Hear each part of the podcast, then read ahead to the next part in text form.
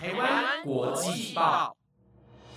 ，The Taiwan Times 制作播出，值得您关注的国际新闻节目。欢迎收听台湾国际报，我是婉生，马上带您关心五月十二号的国际新闻重点。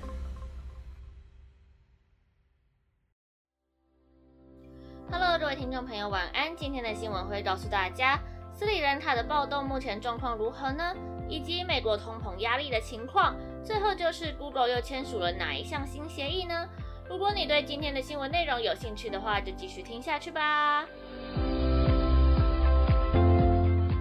新闻首先带大家持续关心斯里兰卡的消息。各位还记得星期二时嘉怡为大家说过斯里兰卡的状况吗？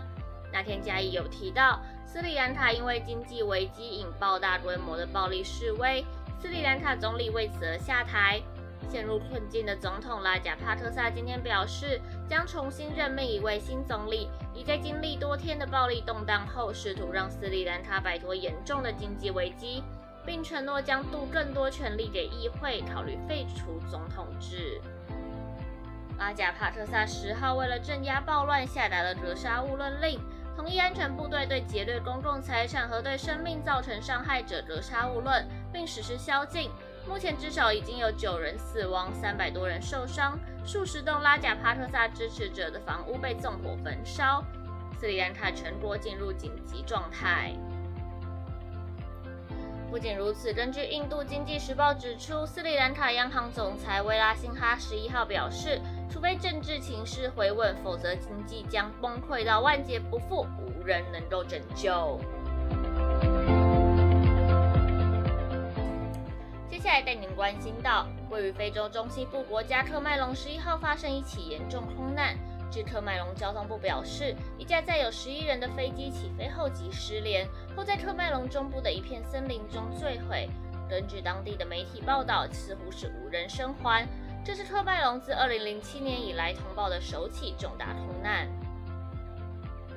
特麦隆交通部表示，这架飞机原先预计从雅恩德恩西马兰机场飞往东部的贝拉伯，飞机起飞后过没多久就失联了。当时首都天后状况不佳。随后，特麦隆当局展开空中与地面搜救行动，最终在距离首都东北部150公里处的森林发现了飞机残骸。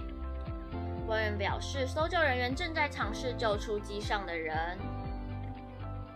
有官方消息人士告诉法新社，这架飞机是由一家负责维护一条连接特麦隆和林国查德的油气管线的民营石油运输公司包租，而这架飞机上正坐着机组人员和公司员工，目前仍不清楚坠机原因。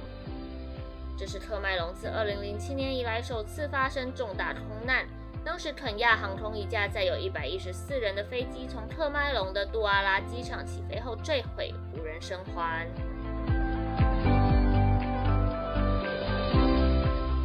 再来带您关心到乌俄战争、疫情延烧，中国多地封控防疫，许多国家正在面临通货膨胀的问题。美国劳工部指出，四月份消费者物价指数 CPI 较去年同期上升百分之八点三，高于先前预估的百分之八点一。虽然略低于三月创四十年来新高的百分之八点五，但整体通货膨胀压力依旧沉重。以单月涨幅来看，四月 CPI 比前一个月上升百分之零点三，涨幅低于三月的百分之一点二，但高于市场预期的百分之零点二，是去年八月以来最小涨幅。主要因为是汽油价格从历史高点下滑，意味着通膨可能已经到顶，但仍会持续一段时间。去年春季，美国因为疫情爆发，消费需求升温，供应链却严重瓶颈，供需失衡，导致通膨窜升，CPI 年增率一路冲上1981年12月以来最高点。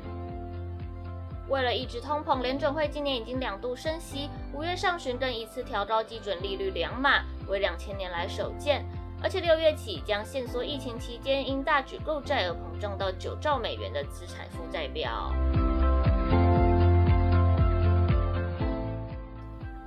接下来带您关心到，各位听众朋友应该经常听到我们在播报中引用半岛电视台的报道吧？然而十一号有一位半岛电视台的资深记者在报道约旦河西岸城市哲尼难民营遭到突袭的新闻时，被以色列军人击毙。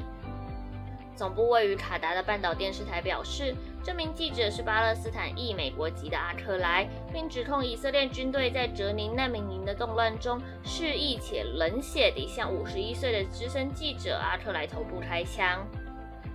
但针对这项指控，以色列军队坚决否认故意针对记者，并表示希望能与巴勒斯坦进行联合调查。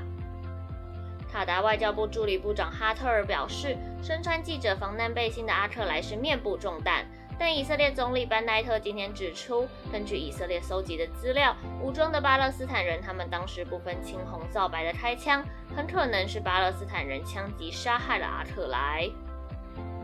美国白宫和联合国都对这起事件表示哀悼，并希望能够立即展开彻底调查，强调记者不应该成为暴力攻击的目标。带您关心到，欧盟三年前通过具有里程碑意义的版权法规，要求 Google 和其他线上平台使用音乐家、表演者、作家、新闻出版业者及记者的作品时，必须支付费用。